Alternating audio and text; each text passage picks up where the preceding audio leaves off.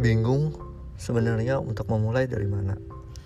Sempat insecure, suaraku enak nggak ya didengar? Aneh nggak ya? Podcastnya menarik nggak ya nanti? Yaps, sederetan rasa bimbang itu suka muncul untuk memulai podcast pertama aku. Di podcast pertama ini, aku ingin cerita bahwa terkadang ditinggal pas lagi sayang-sayangnya itu jauh lebih menyakitkan daripada harus kehilangan saat sudah tak tak lagi sejalan. Entah ini menjadi habit atau kebiasaan, sehingga sebagian orang dengan mudahnya mempermainkan hati.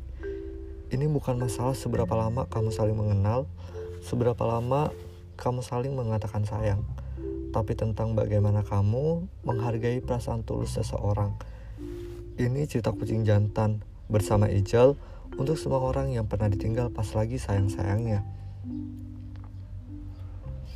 Aku percaya setiap orang pernah mengalami ini.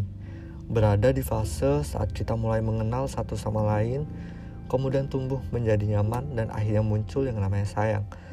Tapi tak semua orang berjalan di jalan yang sama. Tak semua orang memutuskan untuk terikat dengan yang namanya pacaran. Ya, paling menyebalkan adalah saat kita sudah sayang, salah satu di antara kita menghilang tanpa alasan.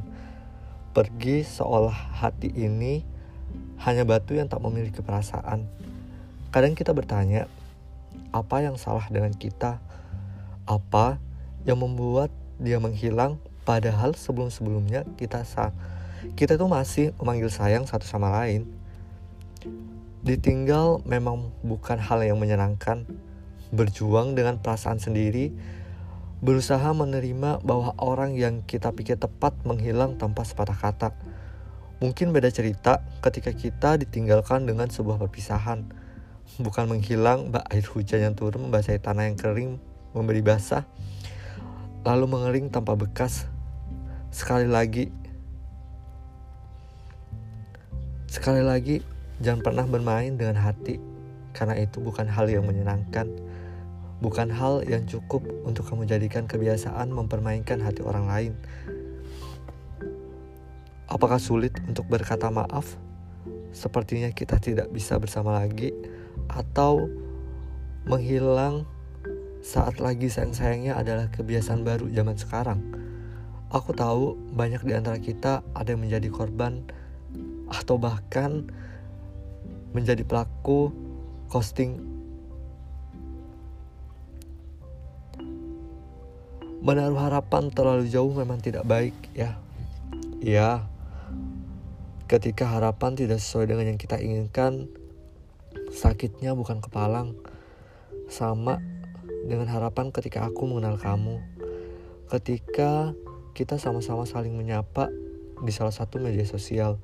Masih ingat saat itu ketika kamu menyapa untuk pertama kali. Hai, boleh kenal? Berlanjut saling bertukar nomor WhatsApp dan semakin hari kita semakin dekat.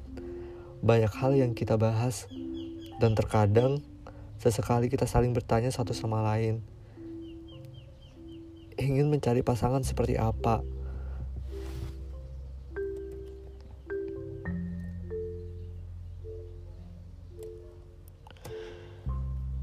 Ya,